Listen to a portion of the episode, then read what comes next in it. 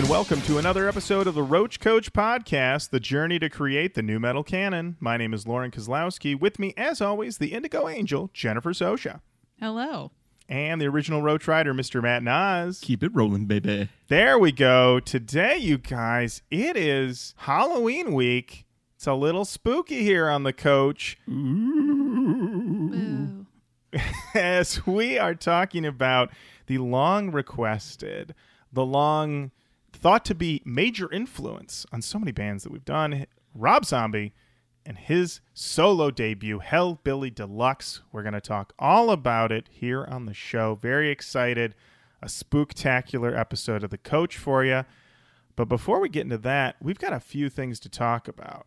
First being who is messaging us from Italy? Who's messaging us from Italy? Who is? We got a message from Jury Bianchi of Addiction. What? Yes, That we did. is right. He messaged us and he said, Thank you so much for the podcast uh, about Doubt the Dosage. High five emoji. He said the podcast was really funny and enjoyable to listen to. Also, and I think he translated this a little bit from Italian, he says, also some criticals are explained in a really professional and respectful way. Thanks again. Hearing this 18 years after the release date was incredible, especially for an Italian band like us. Thank you, Jury. Thank Does you. it It was- get any better than that? It was very nice. I always have a moment of, oh God, what, What did we we say? say? Oh, me too. It was just like respectful. I was like, oh, Ah, thank you. not one of the ones that I just talked through. So yeah, very nice to hear from them. They've they've uh, started a new Facebook page for just the Addiction band and that album. Um, I don't know if that is yielding some sort of new music. I don't know if they've reverted back from Addiction Crew. I don't know what any of it means, but it's very nice to hear from them. And we of course, yes, love the album in the canon. So thank you so much, you guys. Jenny, what else we got going on? Oh, we got to talk about who's making a list of nu metal songs. Who's making a list? Who is? Oh, Ah. thank you. Uh, it's it's Metal Hammer. Uh, Metal Hammer made a list of the 40 best nu metal songs uh, of all time, according to Metal Hammer. It's an interesting list. A couple of inclusions here that were were interesting to me. At 25, we've got the NERD song "Lap Dance." No. which I wouldn't put on my list, but uh, some some interesting stuff on here. Controversial placement, I would say, on a couple of these. We got yes. uh, Alien Ant Farm movies outranking Bodies, Down with the Sickness, and Dig, and Wait and Bleed. What? And Freak on a. Leash. Oh yeah, And well, I don't think we get to talk shit about Korn. yeah, I mean, I I was telling Lauren I wouldn't want to make a, a list of the best nu metal songs, but someone did, Mhm. and it's available to you to see over at Metal Hammer. Yeah, um, the top ten we can just run it down real quick from ten to one was the sickness, uh, bodies, Alien Ant Farm movies, Deftones Back to School, Linkin Park Points of Authority, POD Alive, Papa Roach Last Resort. Number three, System of a Down Chop Suey. Number two, Matt, Blind. Number one, Break Stuff. Oh boy. I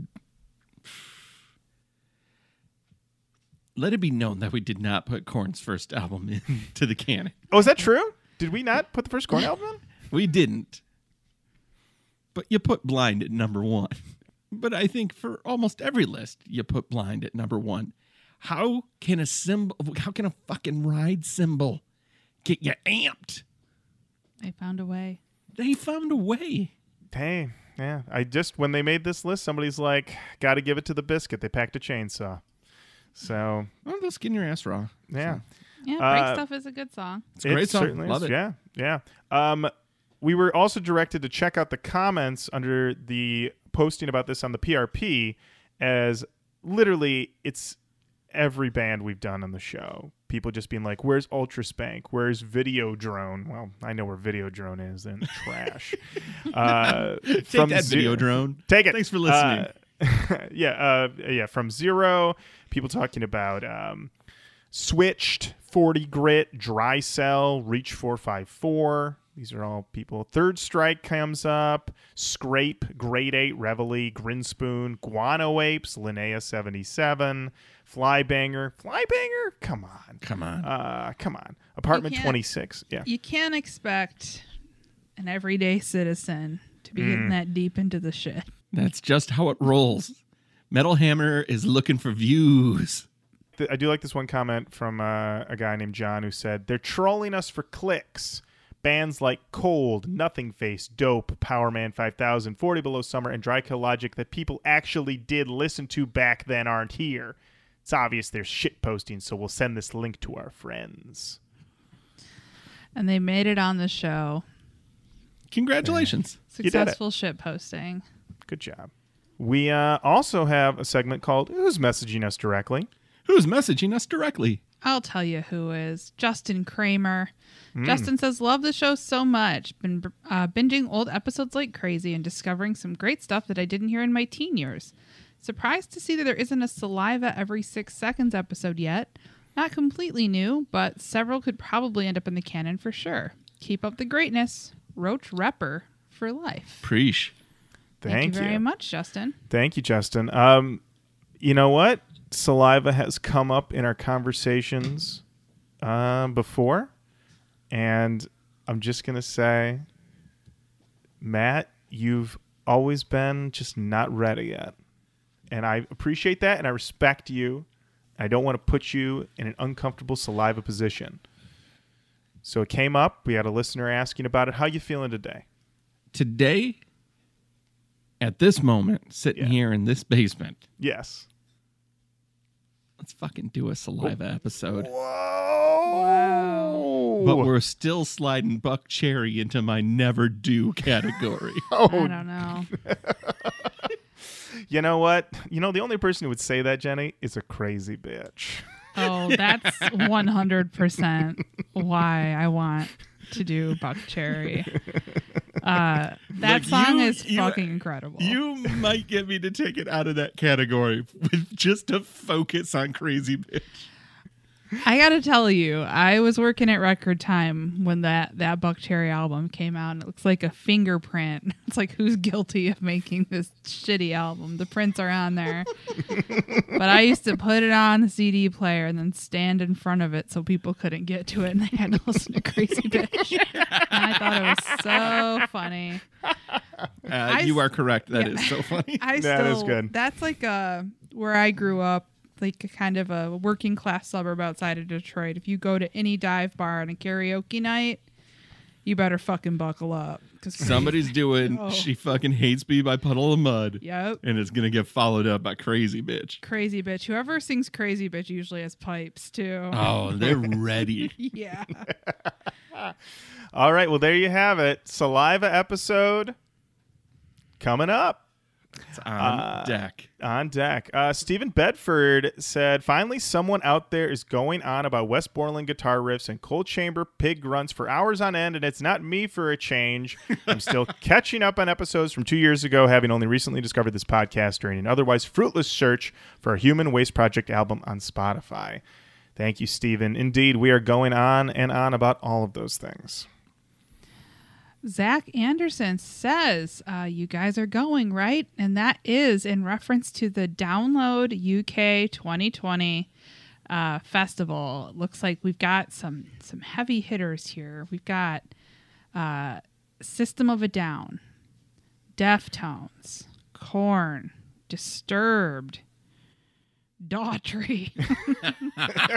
Heavy hitters. Heavy Ah, hitters. yes. We've also Yeah. got uh it looks like Kiss and Iron Maiden are also headlining with System of a Down. We've got the Offspring, Gojira, uh Daughtry Of Mice and Men?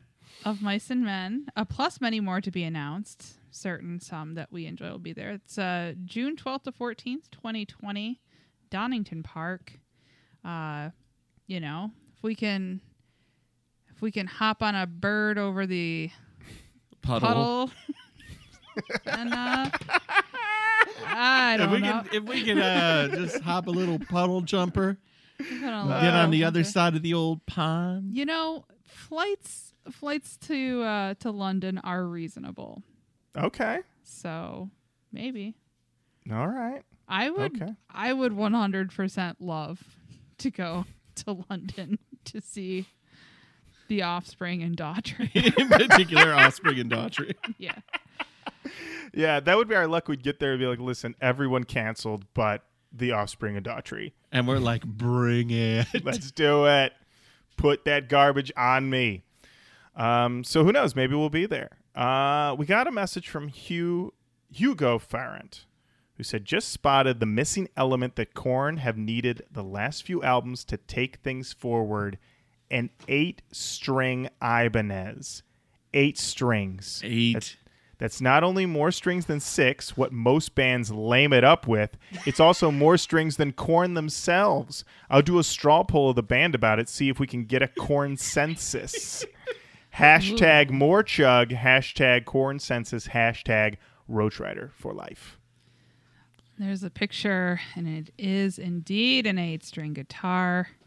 Boy. Uh Fully unnecessary eight string guitar. Yeah, and um, coming up real quick here, uh, Stephen Tilbury sent us an alert that Crazy Town is doing a 20 year anniversary tour in Australia, Gift a Game, Australia, New Zealand 2019. If you are down under, or whatever we call New Zealand, uh, between uh, December 5th and December 13th, the odds at Crazy Town are, are coming to a what I'm guessing is a dive bar near you. Strong, strong pop, probably. Yeah, I got to say the interesting names of some of these venues here because um, one's called Birdiekin in Sydney, if I'm saying that right. Uh, in Brisbane, they're at the Back Room. In Adelaide, they're in Zhivago. In Christchurch, they're at Deja Vu. which is a strip club around here. Yeah, Could so- be there too. Could Let be. us know if you are Mhm. in Christchurch. Yes, Auckland. You're at a place called Neck of the Woods. I like that. that strikes me as just you're gonna you know walk in you're gonna see somebody wow who thought i'd see crazy town here in this neck of the woods terrible Yeah. You okay, buddy? uh, i'm gonna just throw myself into traffic real quick and then be back All right, I'll see you in a Uh, minute. yeah In and then uh, Melbourne? melbourne Laundry in Mhm. Perth. Bar one. When Roach Koach takes its trip to Australia, we're gonna hit the whole. We're gonna follow the crazy town train, Oh yeah. but after they've left and been gone for a long time. yes absolutely it was yeah we won't even catch their vapors you guys we did an episode about lifer What? we did we did. It's been a while. it's been a little bit and we got some feedback on it over on facebook daniel terry said sitting here eating my peanut butter and chocolate sandwich and not understanding why y'all were so passively dissing my snack choice thank you daniel peanut butter and chocolate sandwich everybody's eating them I'm in. I'm in. Uh, Roy Perez says, open for these guys at CBGB's. To make a long story short, we had a gig to play with them at CBGB's back, CBGB's back in 2001. Prior to that, I caught them at a show in Montclair. After the set, I gave them props and mentioned to Aaron that my band, uh, com- do you do you know how to pronounce this? Lauren? uh kamaruya Kamaria, sorry, Roy, you're going to have to let me know how that's actually pronounced, was opening for them. He was happy for us, but when he told Nick we were playing, Nick made a face and said, That's cool shit, man, but watch for the owner and make sure you get paid. I made a face like, What do you mean? He's like, I don't know, man. The guy's like some fucked up Tony Soprano cokehead mafioso. Anyway, we did the show, and it's so long ago, but I still can't remember anything memorable. We did our set and that was it. However, it was such a small crowd because, mind you, it was like 6 p.m. when we went on. All I remember is my other guitarist, Fat Tom, saying to Ann Kit, the singer, There's like 15 people here. Fuck this show. Anyway, love the show. Keep up the good work and keep it rolling, baby. Keep it rolling, baby. Man, if we had 15 people at a live recording, that would be a record. I would be like, "Ah, so famous and popular. we did it. We did it. Thank Um, you, Roy. Thank you, Roy. Mike Hoverluck said, "If you do a side project month and subject yourself to Fieldy's dreams, spoiler alert, woof." Uh, you got to check out Wes's solo album, Crystal Machetes, if you haven't already. Make sh- not sure an instrumental in the vein of Mogwai would translate to the podcast, but it's pretty fantastic. I think this excerpt from the wiki says it all. The album was conceived as a soundtrack to an imaginary 80s movie. While recording the album, Borland imposed the following guidelines upon himself no distorted guitars, no human vocals, and as little outside help as possible. Interesting description. And then he tagged the end of this with I don't know if this is something that he made or if this is some clip art he found, but it is an incredible drawing of of a worm DJing. DJ I- Worm. DJ Worm. I love it. He's got this. He's got the. sh- He's got the um, slatted shades, like it's 2007. Um, I love this picture so much. And then the art didn't stop, Jenny. No. Our friend Joshua Toomey sent us a photo of the worm that drives the apple from Richard Scarry's uh, art and says someone is running late to their gig. I fucking love that worm. There's no circumstance in which I'm going to see that worm driving an apple and not feel happy about it. I've been giggling about this for months. Oh, I love it. I love it. I love it. Thank you Ah. very much. Thank you, everybody. And that is it for Who's Tweeting. Keep on saying hello online Facebook, Twitter, Instagram. Send us an email, roachkoachpodcast at gmail.com. And of course, as this episode goes up, we will have had a vote up about new t shirts. Matt, you want to talk a little bit about that? Uh, so we wanted to number one see which t-shirt idea uh, to you, Roach Riders and Indigo Angels. We are right now have uh, two ideas. One of them being activate the pit, and the other being who's tweeting, and then who is. Not. Uh, this is basically just to make sure that we're making the T-shirt that you would want to wear. And um, once we kind of get the results, we're going to get some mock ups done, and then we'll have some voting on the mock ups so that this truly would be a t shirt you would buy. we don't want to make something that you're like, no, no, that, that, no. So, Yeah. Uh, as we record this, though, we do want to mention there are comment in the comments already. People are asking about a Charles Mansion T-shirt. People are, yeah, they're already the Prowler. People are asking for Prowler. People are asking for the boys did it again. I love the boys did Ah. it again. Yeah, that's a really good one too. So, all right then, let's talk about it. It's a spooky Halloween here on the Koach as we talk about our album of the week. Let's get the full title. Hellbilly Deluxe 13 Tales of Cadaverous Cavorting Inside the Spook Show International by Rob Zombie. Jenny, when did this album come out? This album was released on August 25th, 1998. That is uh, getting the party started. getting the party started and a party indeed as we will find when we get into this album uh, but first off jenny what's your history with rob zombie Uh, well, I loved this album.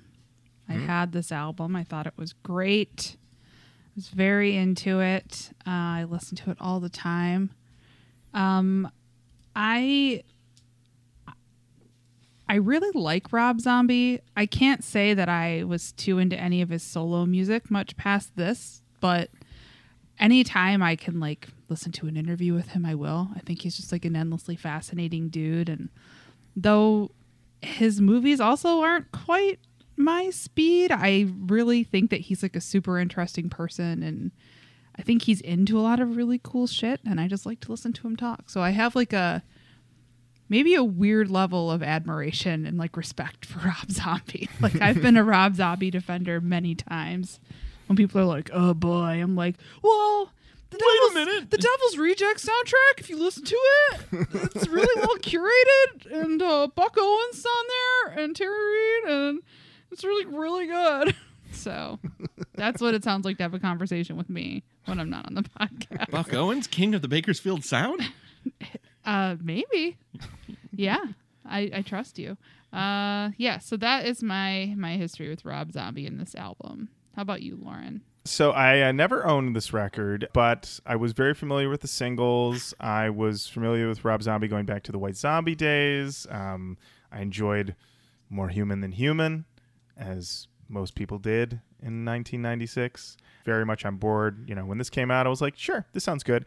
I am. Uh, I'm a big fan of a few of his movies, and I hate a few of his movies. Um, but you know what? That just shows that he's trying things out. But yeah, I love Devil's Rejects. I love Lords of Salem. I hate Halloween 2. And I haven't seen um, his two most recent. Um, I've heard mixed things, but he's trying stuff. He's not just, you know, he's, he's experimenting. Matt. Uh, yeah, I'm very familiar with this record. Um, I never purchased it, but it was one of those ones that a ton of my friends had and listened to, and there was a lot of singles off this record. So it, it's been present in my life uh, quite a bit. So I'm super excited. But I do have a question before we start. Sure. Are we considering this album for the nu metal canon or as a papa? I just need to know mindset where I should be. When I listen to this record, I listen to it for both. I listened to it because of when it came out and but also being aware that at this point Rob Zombie had been in the game for a while, just being in White Zombie. And so I was just seeing if there was anything that people were cribbing from or anything that, that maybe surprisingly would put him in the genre that I just never knew about outside of the singles. Okay. Um, so I don't know if that answered your question. Absolutely. No, I I think once we get to the end then we'll be having kind of a full conversation about it. Sure. Um, do we, Sure. Sure. Whatever wow, the fuck, wow, Matt. Wow, wow, wow. Hey, Sorry. Matt, don't ask questions. How No, about that? no, oh, okay. that- Yeah, yeah, whatever, that, whatever. that sounded more dismissive than I wanted it to be. Yeah, I mean, I did want it to Uh-huh. be dismissive, but I didn't want it that that dismissive. Too late. Um, yeah, sure, bud. We'll talk about it at the end. Just uh, keep recording this shit. Okay? Just uh, make sure you hit play on the next song, please. uh, Jenny, who's in Rob Zombie's band? I realize this is the first solo artist we've ever done on the show. Holy Oh, shit. Yeah. So, who is in the studio with? Well, there are some special guests that we'll get to. Yes. but for the most part, uh, we've got Rob Zombie on vocals, lyrics, production, all other art, art direction. This is his fucking deal. yes. Uh, we've got Riggs on guitars. It's Mike Riggs. Uh, looks like uh, currently he is a guitarist, vocalist, and producer, Scum of the Earth. Got Blasco. Rob Blasco Nicholson is a heavy metal bassist. Uh, let's see. He's currently part of Ozzy Osbourne's band. oh, okay. Good. Uh, John Joseph Tempesta. He is on drums. Um, he's been a member of the cult since 2006, and he has played with Exodus, Testament, and White Zombie. Uh, and then we got a whole bunch of little helpers. A bunch of little helpers. Quite a bit of hired guns. Hired guns, right? Yeah. Uh, producer on this record is Rob, along with Scott Humphrey, uh, who I understand is uh, basically his partner in crime through a lot of this. So, um, yeah. And uh, genre tags, Jenny. We've got industrial metal and shock rock. Ooh, our first shock rock. I think this is our first shock rock. Our first shock rock by genre tag. I think we've had some shock rock. I was not able to purchase this album uh, just for timing wise. It's not like it was hard to find, but I just wasn't able to get around to buying it. But uh, we did uh, find on Discogs the liner notes to the deluxe edition of Hellbilly Deluxe. And let me tell you, this guy goes all in on this art. This art is incredible. He's got art from Dan Barrington and Gene Colan. And I, I love these photos of the band, Jenny um, just these interesting sort of sepia tone, uh, like really detailed. Like you get every hair of Rob's dreads, incredible dreads, incredible dreads on this guy. Well, he grew them out. And I also like how the the guy loves Halloween at a level that I think n- none of us can ever even aspire to. You know, Mm-hmm. just loves it. Um, he's got a photo of his wife. I don't know if she they were married yet and when this album came out, but she's in the liner notes. Um, also, we got a picture of all the guys in the band uh, looking very gothy, and I'm gonna say it, and I think it's true. They look a little menacing. They look a little spooky. This picture of Tempesta, I don't want to mess with that. You better not. And then this picture of Blasco and Riggs with their guitars upside down. Spooky. And then y- you get one more pic of Rob sitting on a on a throne that says zombie on it. I love it. I love it. Great job, everybody, on uh, on this work. Uh, okay. Well, we have all of that discussed. Uh, I think we're ready to dive into these tunes. Let's get to the tunes. Let's get to the tunes. All right. Uh, the first track on this uh, is going to be a little spooky mood setter. It's called Call of the Zombie, and that'll take us right into Super Beast.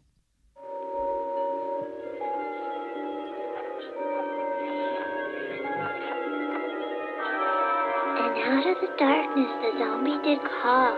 True pain and suffering he brought to them all. Away ran the children to hide in their beds, for fear that the devil would chop off their heads.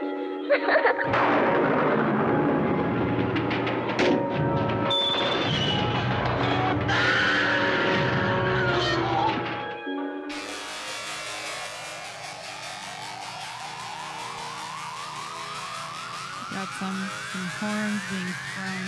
Are you ready for some motherfucking shock rock? Hi.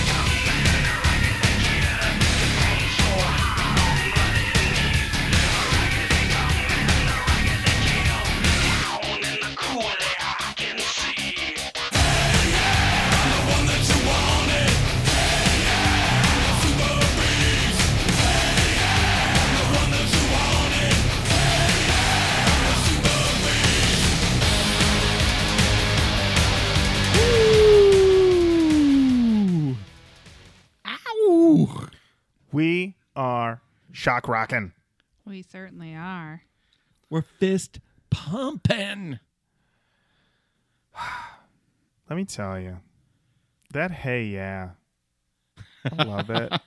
I love it. There was a debate. There's a lot of. Uh, let me tell you, there are some gifts in the world, and one of those gifts is the songmeaning.com comments for all of these songs. But for one, there's there's an argument about whether or not he's saying hell yeah or hey yeah. As far as I can tell, he's saying hey yeah. There's just a lot to enjoy here. That solo cymbal action in between the chorus and verses. Um, you know, it's a real great head nodder. Great start. I'm feeling really good. Not nu metal. Jenny, thoughts?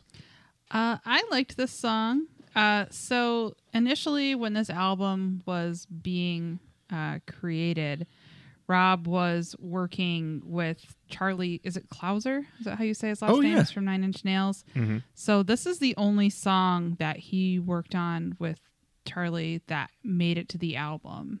Um, Charlie had to bow out because of other obligations. So this sounds a little bit more electronic than a lot of the other stuff. Um, but I liked it. Uh, in my notes, I said very electronic spoopy boy, solid open, fun chorus. That's a party tone. And then I wrote zappity doo because there's a whole like um biddy bum biddy doo like whatever happens. Um, Indeed. I like it. I like it. I agree. Not nu metal, but very cool. fucking love this Yeah, so man. much. This is such a delight to listen to. Fully not nu metal. This is industrial. Ah, and it's fun. And I Mm. love it. The video is Oh boy. is something else. It starts off somebody riding a motorcycle. I We think get that's a lot Sherry. Of, like a lot of spooky cutting up stuff. Then everything's fast and bloopy, and then all of a sudden we had some latex masks, and swords. I laughed a lot. We had some battles going on. And I wrote "God bless" at the end of my notes for this video. It was a wild ride. What do you think, Lauren? Yeah, I, I like this one. This was the third single from the album, and uh, this one it seemed like the uh, you know we'll get to the other videos very shortly. Uh, this one seemed like he was like, you know what, we're just gonna goof around. You know, I'm gonna have my wife ride around on a motorcycle. We're gonna have some ninja swords. We're gonna have some ninjas. We're gonna just goof around in front of the green screen, and we're just gonna rock out for the Superbeast, and uh, we're gonna have a great time. Um, songmeanings.com as i mentioned earlier there's debate in the comments on whether or not this is the best song by rob zombie. A lot of back and forth on that. A lot of people say that his best song is scum of the earth from the mission impossible 2 soundtrack. Ooh. so a lot of back and forth but there was one comment that you guys i had to talk about it's from freakish goth faye who said ah Yet another wonderful example of beautiful violence and evil. Rob Zombie is an absolute genius when it comes to that. All right. So she's putting Rob up for the genius list. Straight out the gate. We're only one song in, really. But I feel like we should put him on. But this comment's not done. This was written in October 13th, 2002. Just keep that in mind. This wasn't a plant. Because the next sentence is anyway, it seems to me that this song has kind of a Dom sub theme to it. What? Uh oh. It's like they're speaking your language, Lauren. Crazy. So then they quote some I lyrics. love here. languages, dumb sub relationships. That's someone's love language. Uh, somebody. Uh, shriek the lips across the ragged tongue, convulsing together, sing violently, move the jaw, cry out loud, stir the lips across the wrist, full possession in memory. I realize that his songs have no real profound meaning, but this is what this song means to me. Anyway, I really like this song, and it brings back wonderful memories about being a subby. Hee hee. Whoa. And, uh, All right. There you Live go. And then on uh, and so that was written on October 13, 2002. On August 19th, 2016, Double Four Four responded and said, "Oh geez." That's good that they took the time to hop in there and Uh, comment. Sorry to say, mm-hmm. that is not a got him. Not a got him. Did Oh, not oh, get them. Did not Yeah. get him. You waited too long. not hot enough. No. Nah. Tepid take. Oh boy. Tepid Tammy. All right. Let's keep this bad boy going. I'm excited. All right. Up next, we've got Dragula. Let's do it.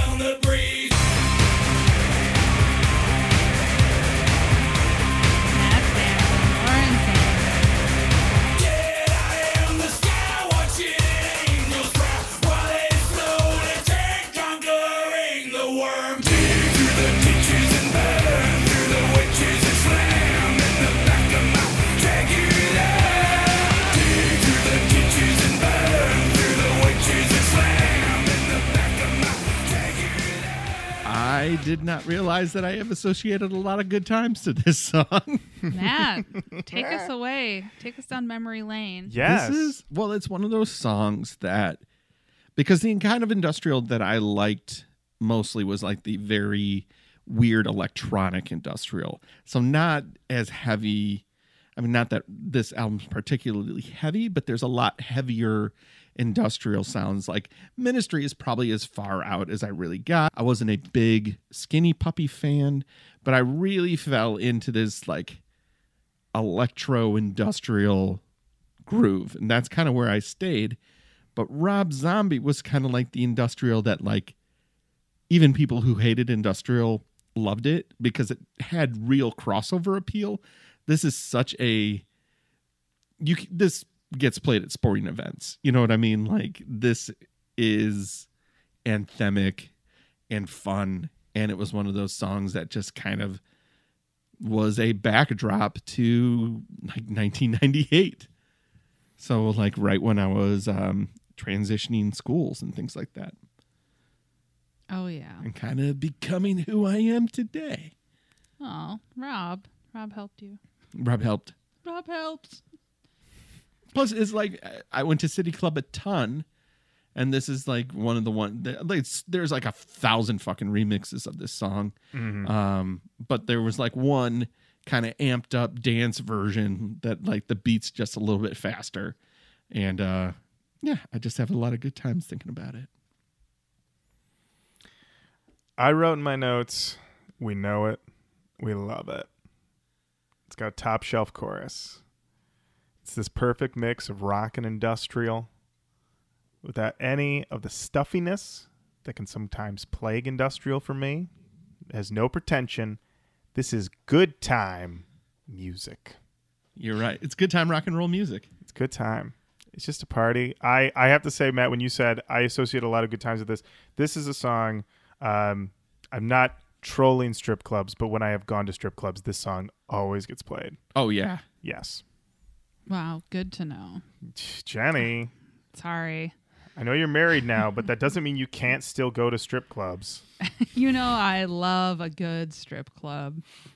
Um I have a friend who is obsessed with strip clubs. Like I don't know, and he always tells me about it, but he gets really upset when he comes back into town and strip clubs have changed. He'll like tell me about it. I'm like I've never been to a I've been to a male strip club one time.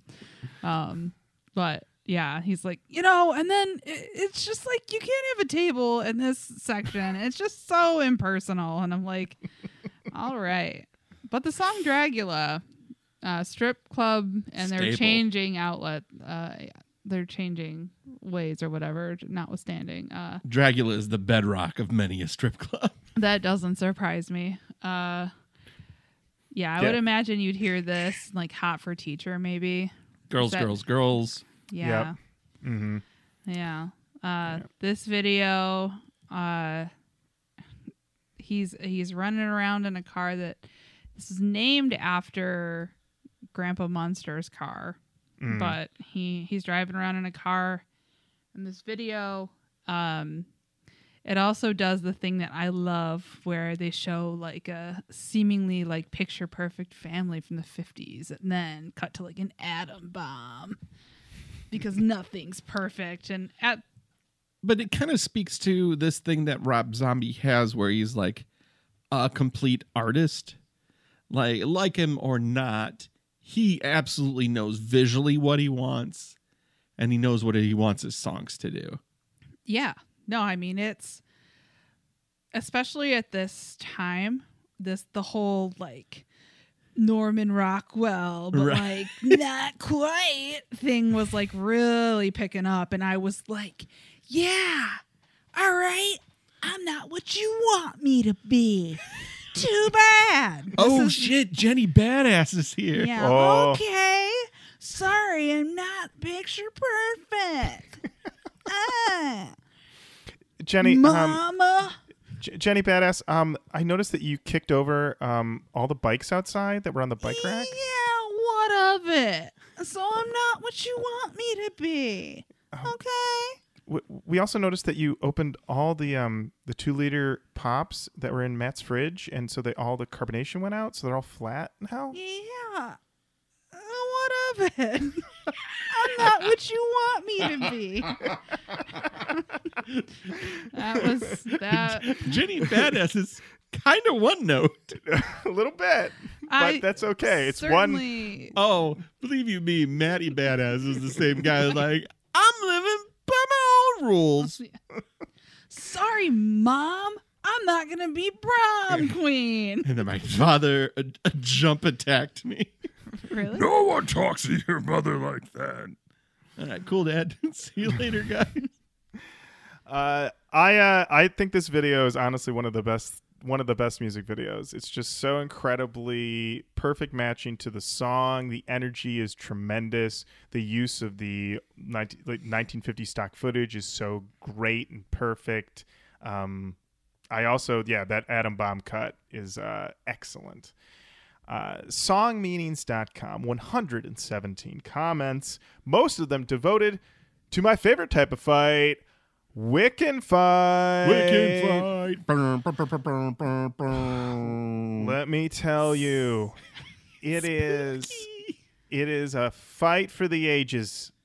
Um, modern dandy rolls in says because there's no way to find the origins of this. It's just a free for all.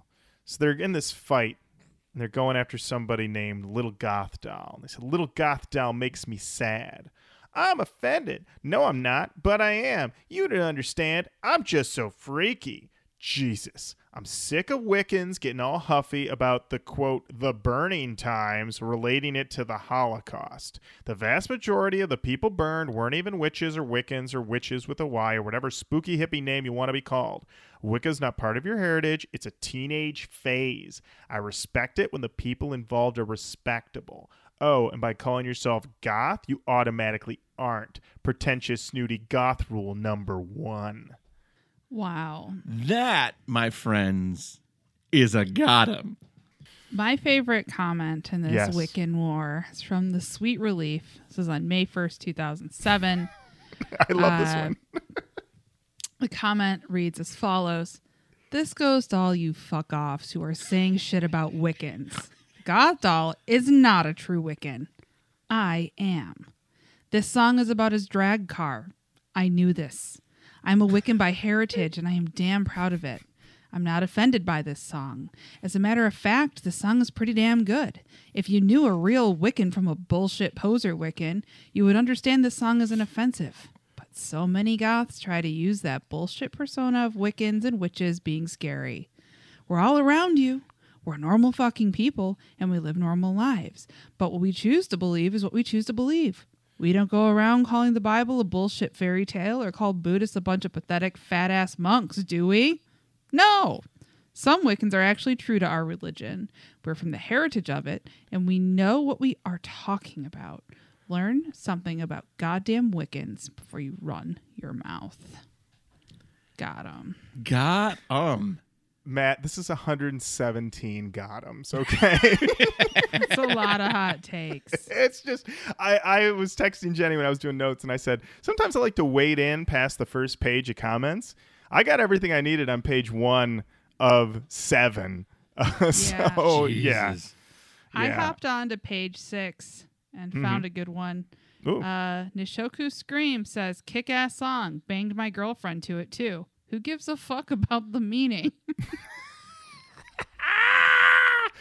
you know what? You know what? That's a that's someone just living their goddamn life, man. You know that girlfriend of the song. Fucking cares? Bro, you're the coolest. yeah. Hey, uh, if I ever have, you know, boning with girl, Yeah. what should I soundtrack it to? Man. Something good. Uh, I'm so glad I had something, like Dracula. something scary, yeah. Cause then she'll she'll be scared. She'll want to be close to you. So like, Should I turn uh, on a strobe light? Yeah, unless she has seizures, then nah. Cause then, uh, you know, she might die. I don't want that. No, that would be bad. I don't know who this guy is. I- he just makes a lot of noises. Duh. Duh. Ah, yeah. I banged my girlfriend to this song. Who cares what it means? Kick ass song. I like that. Uh, I hope that guy is in every comment. Who cares what living dead girl means? I banged my girlfriend to it. Well, only one way to find out, and that Right. would be by uh, moving on to the next track on this album, which is "Living Dead Girl." Who is this irresistible creature who has an insatiable love for the dead?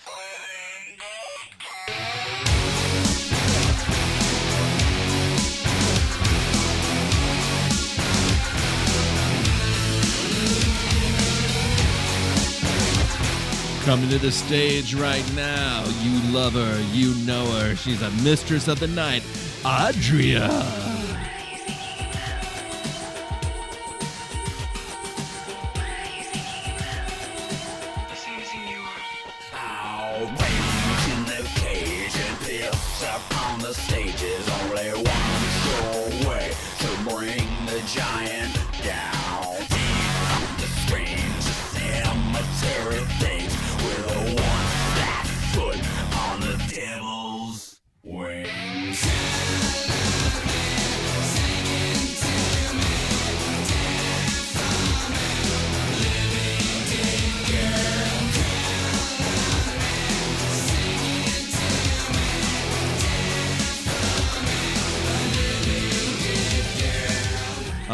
Right, let's give it up for Adria. She'll be back in the champagne room later.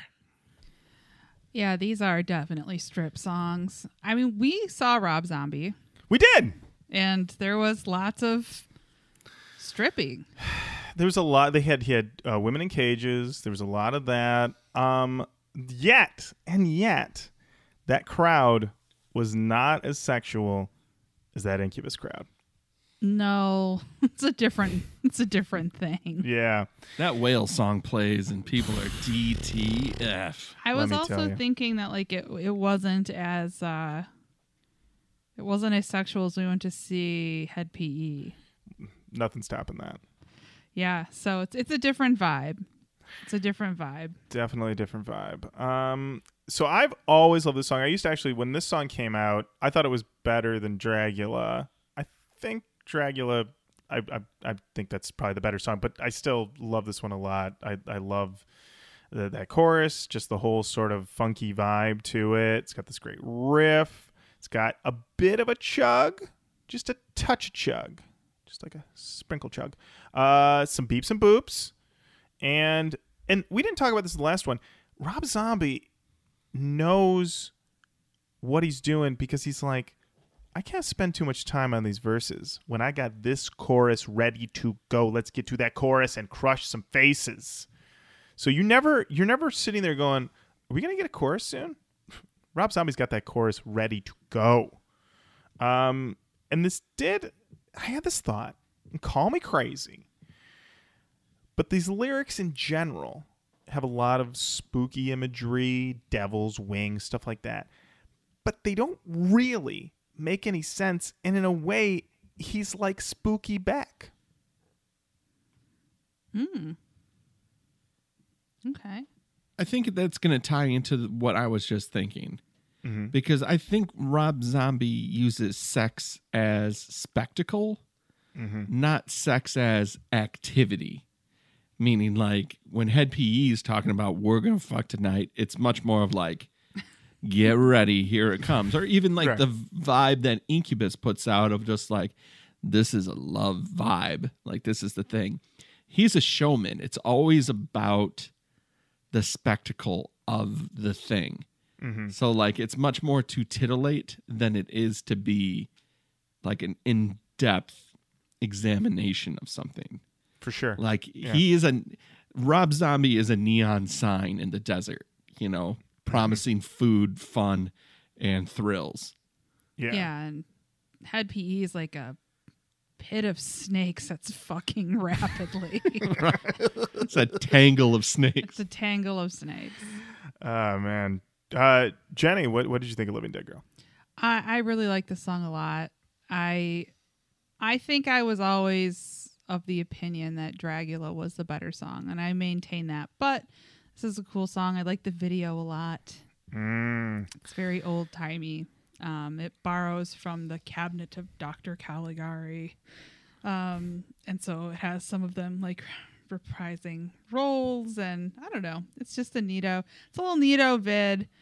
Uh, I uh, I love it. I thought it was a great video and watched it. I watched it today. The way you know they always talk about. There's a thing nowadays about seeing, um, seeing the film, the way the director intended. You know, in the right aspect ratio and the correct sound, the correct you know all of those things. You know, motion smoothing turned off, all of that stuff. So I saw this the way that Rob Zombie wanted it to be seen. On my phone in a Jimmy John's, let me tell you, that's the way he what he wanted had this in watched. mind. That's Yep. what he had in mind. And yeah, I got to tell you though, this thing perfectly captures the silent movie aesthetic in a completely genuine way. It isn't winking. It's totally sincere. And it never deviates. I kept thinking like there would be something where it would sort of twist out, but it could totally play as just a silent film, irre- you know, irrespective of the song. He just was like, I want to make a completely a 100% authentic silent film look with no yeah with no joke. There's nothing you know anachronistic about it or anything like that. The, the look of it is 100% on point and it is one of the more loving homages that i've seen. And really it just showed also i mean because this is prior to any of his film work uh, just his level of eye and skill. So i have great admiration for that music video. Matt.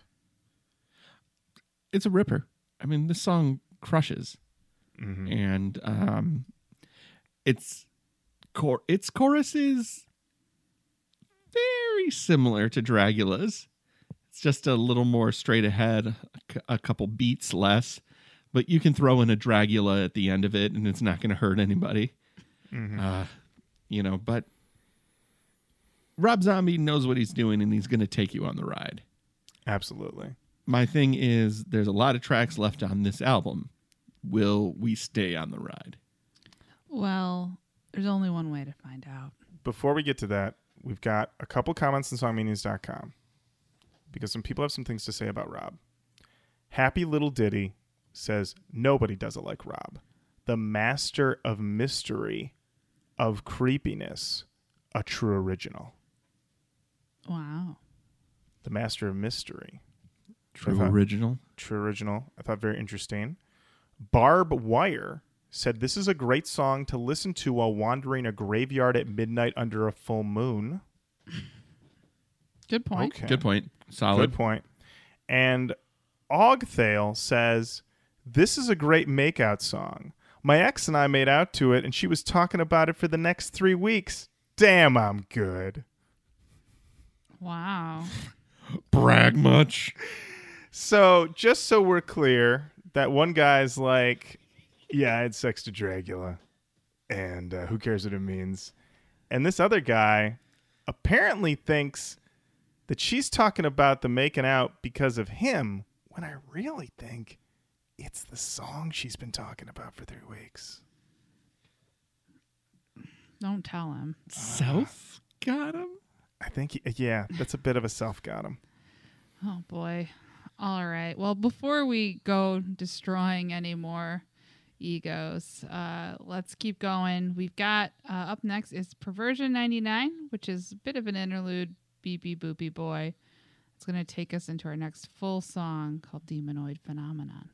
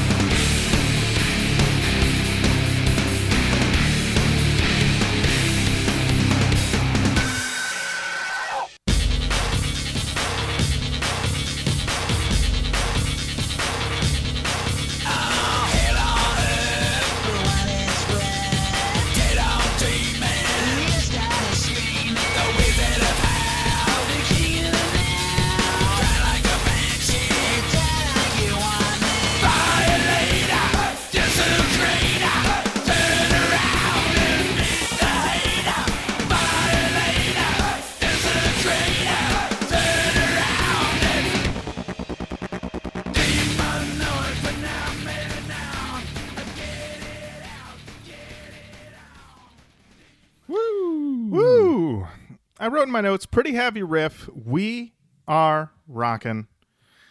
I got a very Static X vibe from this, which comes out after this album.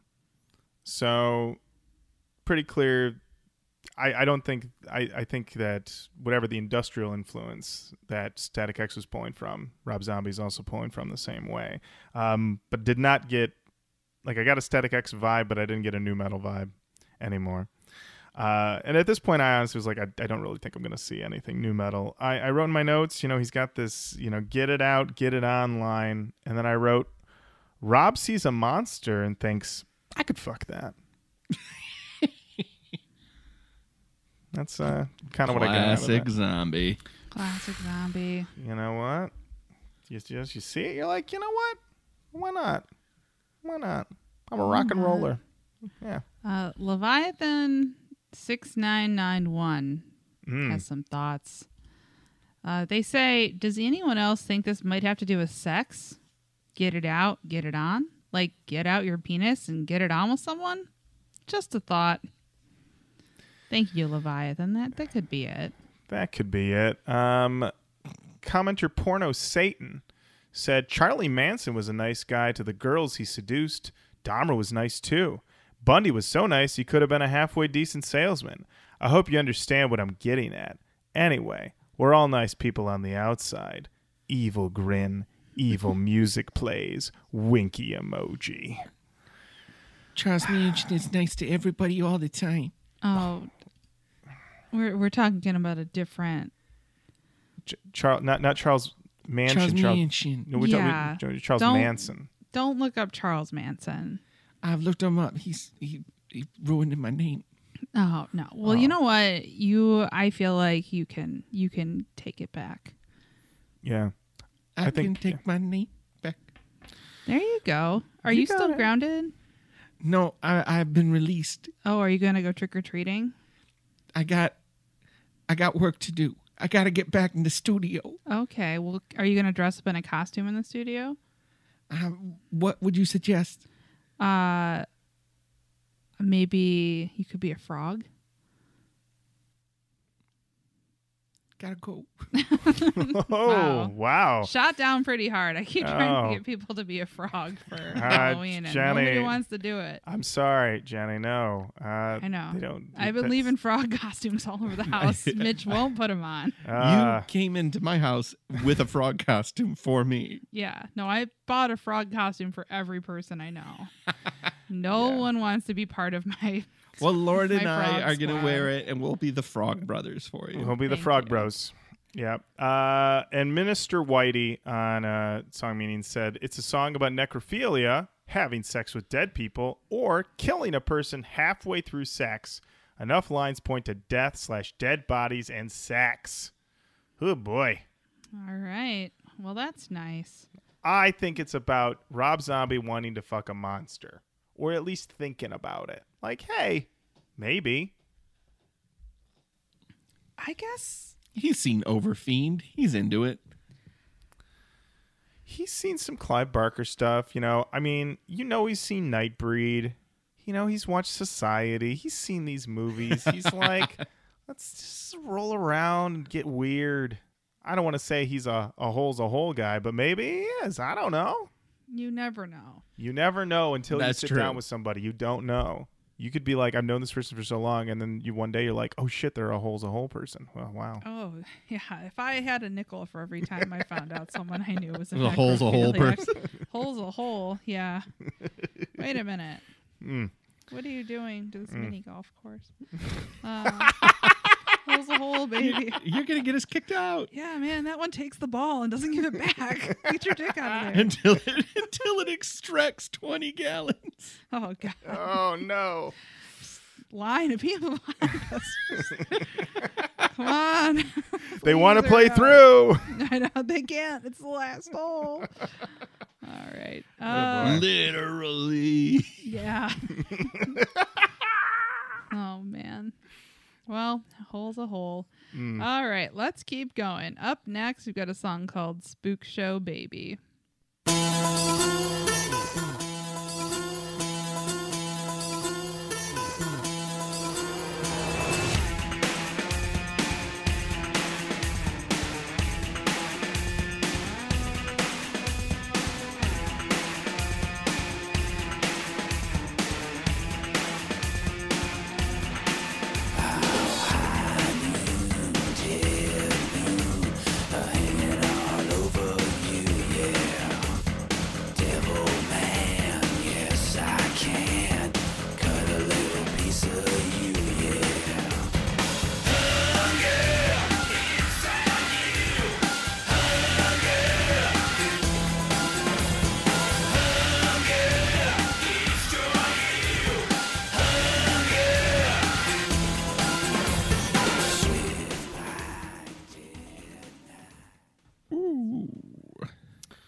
Best yeah in the business? He's he's got to be the best yeah in the business. I I was thinking about that over the last week of listening to this album and thinking, is he the best? Is he top three? Is he top five? And I'm like, you know what? He's probably the best. He's probably the best yeah guy in the biz. I bet you everyone else, when you're working on an album and you want to put a yeah in, you just think, would Rob like this yeah?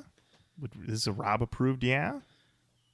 So yeah, and you know, I wrote in my notes. I didn't have a lot about this. I said, who wouldn't want to be thought of as a spook show baby? You know, Good question. she's a killer. She's a thriller. Spook show baby. I'm sorry. Yeah, spook show baby. Sounds like a compliment to me. Jenny, thoughts? It sounds like a compliment to me as well. Mm. Maybe tomorrow, Mitchell. Mitchell slip you a handmade card. Said to my spook show baby. If he does, it'll it'll be like falling in love all over again. I mean, There it is. romance is alive and well. Oh, Oh, yeah, yeah. that's Oh, right. yeah. Mm-hmm. I was really distracted by what sounded like a sitar to me. Mm-hmm. Yes. Sounds Yes. like the the music that they play on 90 Day Fiance when you're going to see somebody's uh somebody's partner who lives in like Tunisia or Morocco. and I'll tell you, I'm missing the the 90 Day Fiance 4-hour tell-all event tonight to be here. Oh, hours? no. It's too long. When they said the, it started yesterday, the first hour of it was yesterday, and they were like, this special four hour event. I was like, whoa, 90 Day Fiance, taking it too far. But this season, there's a guy that lives in Tunisia who he finds out a secret that his uh, fiance has been keeping from him and he rides off into the Sahara Desert on a quad and it's one of my favorite things I've ever seen on the show. Wow. He's like, I do not accept this is, and then he just disappears into the desert. Wow. It's fantastic. Uh, so, yeah. Be on the lookout for my crossover Rob Zombie 90 Day Fiance Tell All podcast. yep. It's going to have a lot of listenership. All right. Up next, we've got How to Make a Monster, which is another little musical interlude with some distant voices. Uh, and then that goes into Meet the Creeper.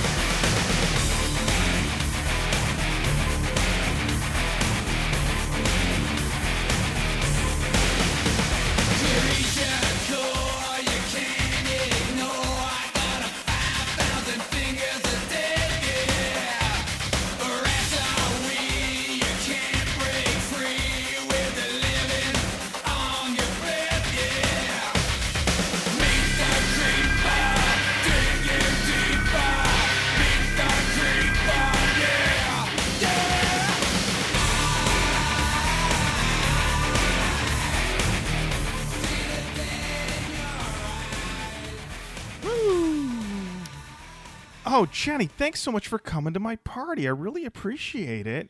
I, I wanted you to meet a friend of mine. Um, I'd just love over to. I'd love you to meet the creeper. Hey, baby, I, uh, I'm actually Prowler. Whoa! Whoa! Oh my gosh, creeper! I've oh, you're Prowlar. Well, this is this is awkward. what? I, well, it's my Halloween costume. Is the creeper? Oh, I see. Oh, you're a bad guy from Minecraft. Aren't they is- called creepers? I have Please no don't idea. kill me with your diamond sword. I'll try not to. I'll try not to kill you with all my knowledge about Minecraft. I'm, I'm stunned. Gotta go. Uh, oh wow! What? And, Wow, and he I left the chased him away. party. Well, Yeah. I only know that because someone in my neighborhood obviously let their kids make a pretty impressive Halloween display.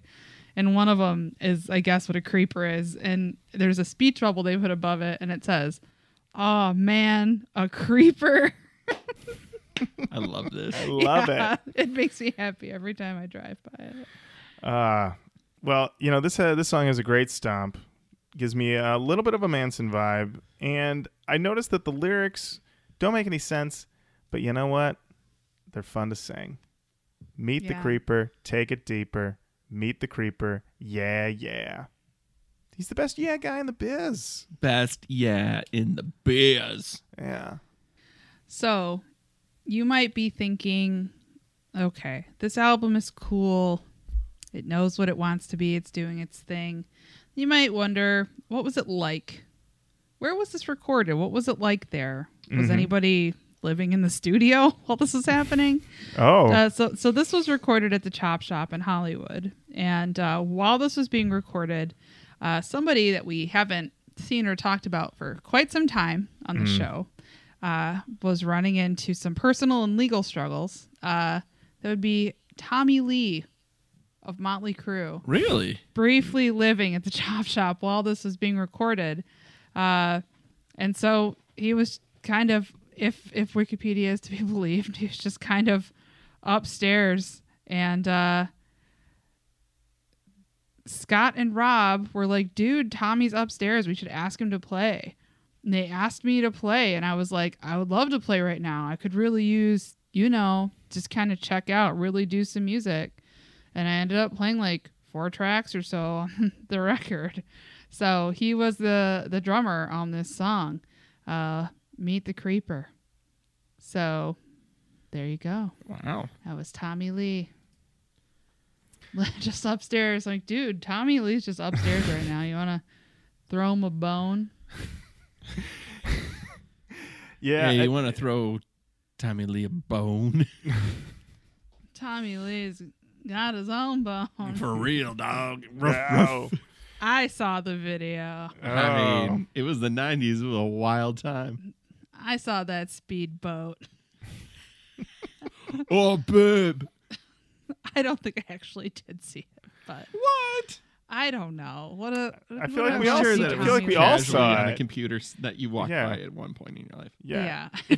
Yeah. It was omnipresent. You you got a Dell or a Compaq, and then they were also like, and here's Yeah. I mean, Jenny, here's your CDR of My Hammond. Zeos computer can yeah, play Blake Stone and see Tommy Lee getting his dick sucked on a boat. Here's your yeah. Here's your uh, here's your gateway, and uh, also we have a media file on there of Tommy Lee getting his dick sucked. You want to know what I did on computers? I read stuff on Encarta and I found this program that played a MIDI version of Live and Let Die. So I just listened to that over and over. You are the best person.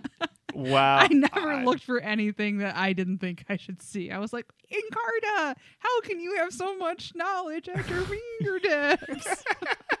I uh, I also had a meaty collection. I was obsessed with. I had I had a bunch of meaty covers of Bush songs. So I had like uh like I feel like half a sixteen stone in meaty form. so you go meaty instead of MIDI. Uh, yeah, I guess so. All right. All right. I mean, here's the thing. I I I, I mispronounce everything. Apparently, it's it's not you're gibberish. you're it's not the family. gibberish. They're not So, your family. They're not my family. They're just File meaties. formats are not your family. Uh, all right. interfaces are not your family. hmm Is So that what MIDI is? yeah, MIDI's an interface. Oh, I had no fucking idea. no, Uh, there we wow, we've really. Mm, we got to keep going here. let's do it. Let's do it. All right, up next, Me and Lauren are fighting. we're all fighting. Having this all in a big really, fight. guys, mark it in the calendar. This was the beginning of the end. Everyone's fighting. Uh, all right. Well, you know who's not fighting? Rob Zombie and Tommy Lee, because he is also the drummer on this song, uh, "The Ballad of Resurrection." Joe and Rosa Whore.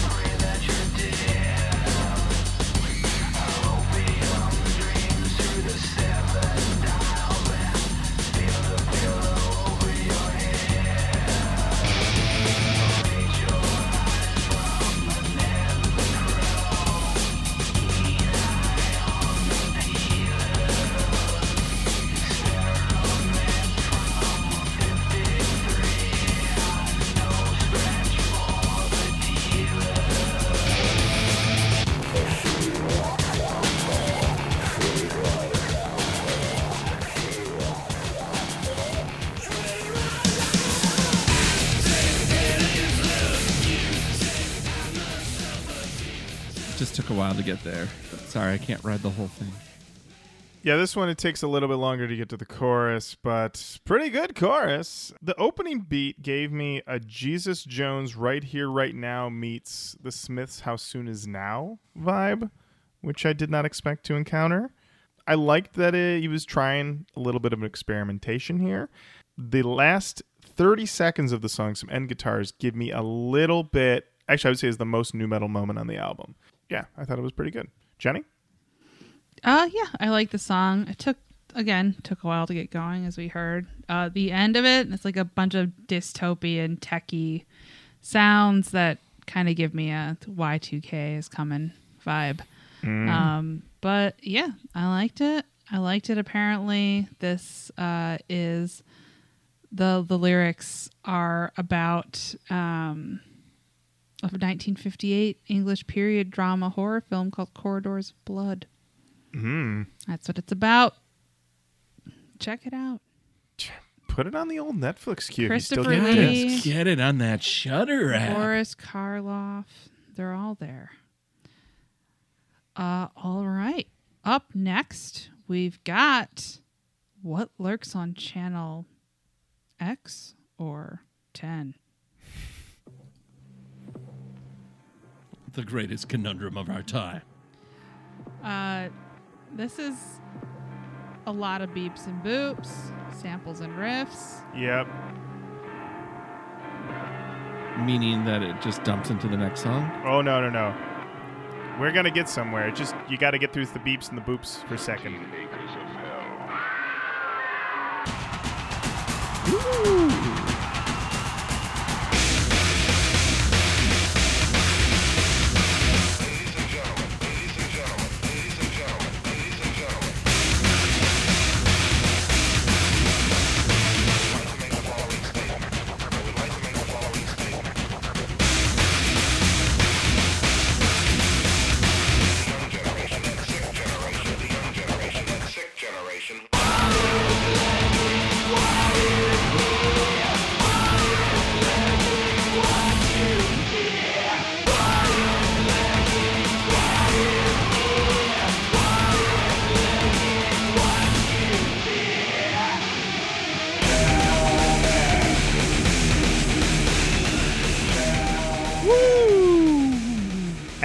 Activate the pit. That's what's on Channel X. The pit.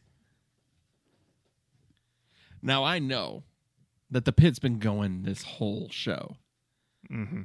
Dragula's got a pit. Mm-hmm. There's a there is a pit that's going off when Superbeast comes on.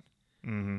But a song like this, especially in this point in the album, gets you back up on your feet. says, "Hey, you took a knee. Get off your knee. Get back in the pit. You got work to do." Uh I huh. think he played this one when we saw him. I think you're right. Yeah, this thing's a fucking crusher. I love this one. This is good. I wrote in my notes, "What is lurking?" Because that is the question. what is What is? lurking? Oh man, it's. Um, I said these guitars rip. I love it. I love it. Jenny, any other thoughts on this one? No more thoughts on that one. Let's us keep going here. I have to ask, Oh yeah. how respectful of our time is this album? This album comes in at 38 minutes and 23 seconds. So kind. Very respectful of our time. Incredibly respectful, and we should mention, although it's probably obvious, incredibly successful album. Three million sold. Jeez. Triple platinum, baby. Good job, Rob. Zombie, you've done it again. You did it, boy. All right, let's All do it. right. So we got two tracks left. Um, the last track is a spoopy outro. Uh, so we've got Return of the Phantom Stranger and then the beginning of the end.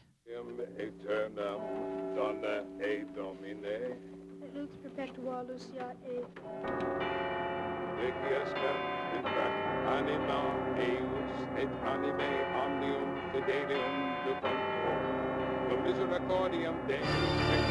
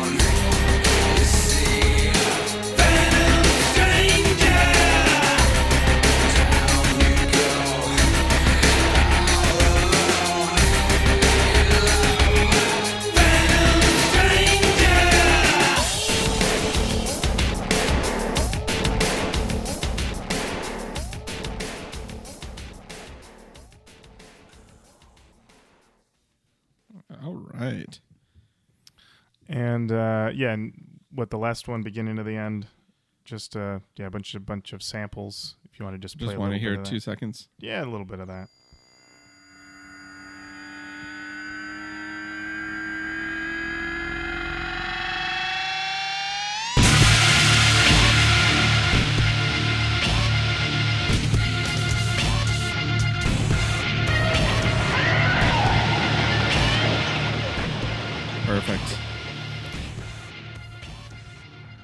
Yeah, on songmeanings.com, where there would be lyrics for this song, it says, The name explains it all destruction, chaos, screaming, and frightening.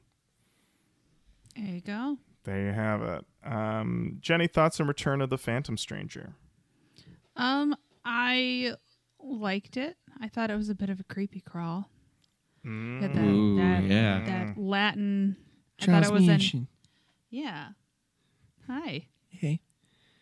So Do you give any more thought to that frog costume? I'm wearing it. Oh, oh, fuck.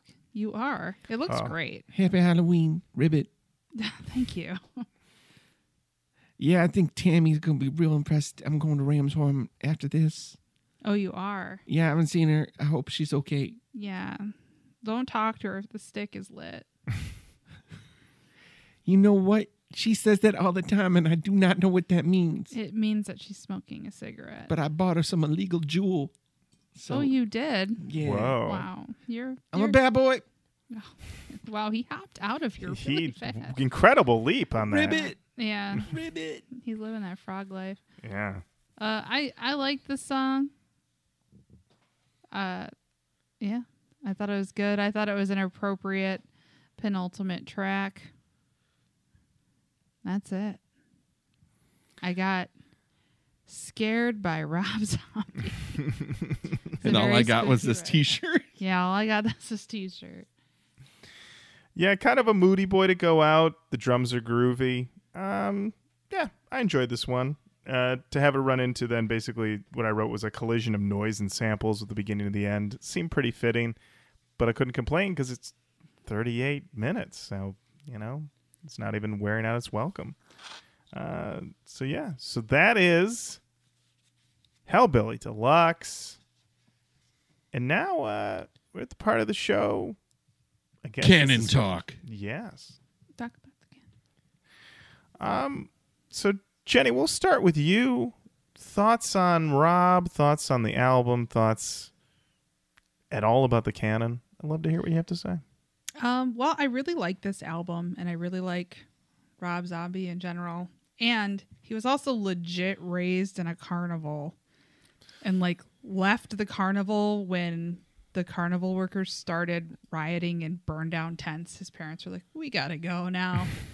but I feel like I think you said it earlier. I feel like he comes by all of this very honestly. And um, I think that this album was like lovingly crafted, even though I did read that he thought it wasn't going to be successful because solo albums aren't usually successful. Um, I really enjoyed it. Uh, it took me back to being in uh, ninth grade and just loving this record. Uh, I don't think it goes in the canon, and I don't actually think it's a papa necessarily. Um, I remember at the time that it was definitely associated with similar acts like uh, but i think that this is one of those cases where it was just the time it was released and where it got airplay because i really didn't get any nu metal out of this. This all just felt like shock rock. But i really enjoyed it and i would listen to it again lauren Yeah, I agree with that. This uh, this album is very very good. Solid rocking throughout. More variety than I expected. Um, just because the three singles do have a lot of similarities. Part of me thought that it was just going to be a little formulaic, but I thought there was way more variety than I expected. And so respectful of your time. Uh, may have had a touch more interludes than I would have wanted. I probably would have cut one interlude.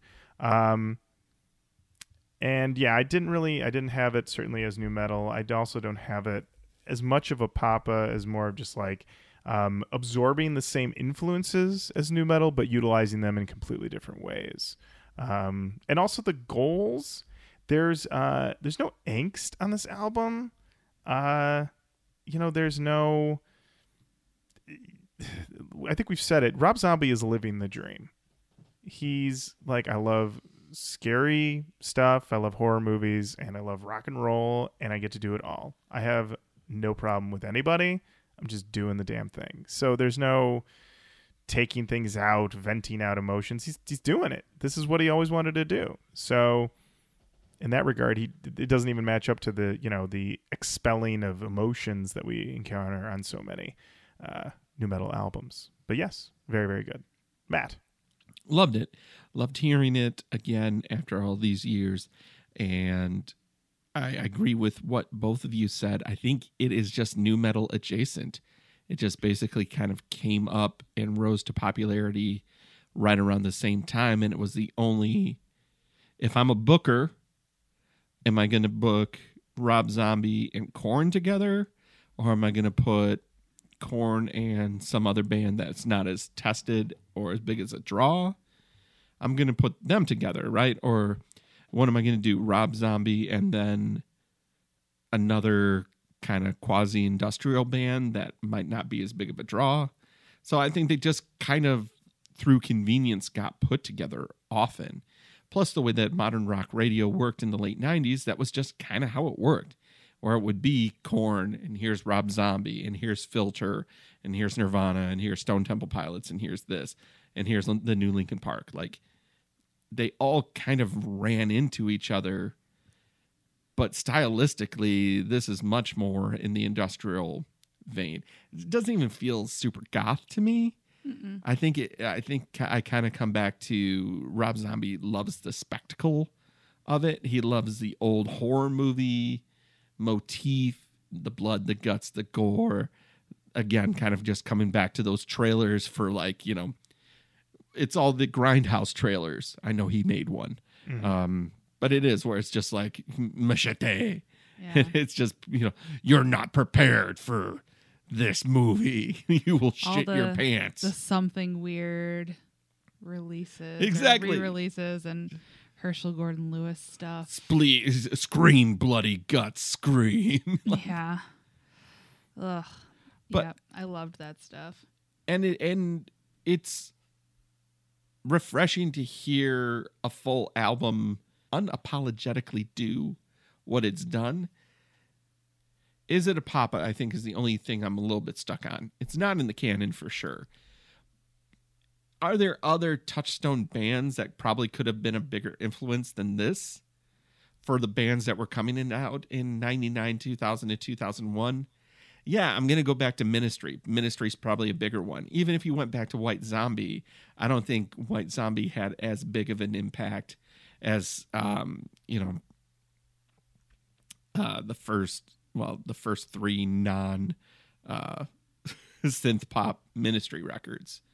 And so, like, we're talking Land of Rape and Honey, Mind's a Terrible Thing to Taste, and Psalm 69, I think have a bigger impact on nu metal than Hellbilly Deluxe. Mhm. But it reaped the benefits of the same, of those things coming out beforehand. Rob Zombie just kind of put the best packaging around that stuff. And then uh, Ministry kind of just lost their damn mind. It's true. I'm sure you're talking about Dark Side of the Spoon. Yeah, and I, I was never a fan of Filth Pig. I just kind of felt It's only like, got two uh, good songs, so that's Filth Pig is like um, I feel second to REM's Monster uh, for used bin staple. Um, I know I bought it and sold it back. Yeah, So, I just kind of feel like Al Jourgensen was like, I made a super awesome point on Psalm 69 with NWO. What if I just made an album of that without the f- the fun and gusto? that's what he did. Yeah, best song on that album is a cover. So anyway, there I you didn't have know it. that I was going to go off on that tangent. Sorry, it's guys. okay. It's okay. Uh, there you have it. That's uh, so that is an episode of Roach Koach. Thank you so much for listening. It's our Halloween spectacular. Indeed. I hope you enjoyed it. Next week, we start November. November. They're new. We're talking about four bands, four albums that are doing nu metal in today's world a world of smartphones, a world of Twitter, a world of wokeness. Wow. What's it like? What's, it gonna- like? What's New it metal? like? In this economy? Jenny, some people are doing it. We'll see. so definitely listen i- up in November for all of that fun stuff. All your recommendations. We got a cavalcade, and we sorted through them. We listened to a bunch, and we said these are the four. These are the four we're doing, and uh, we're very excited. So until next time,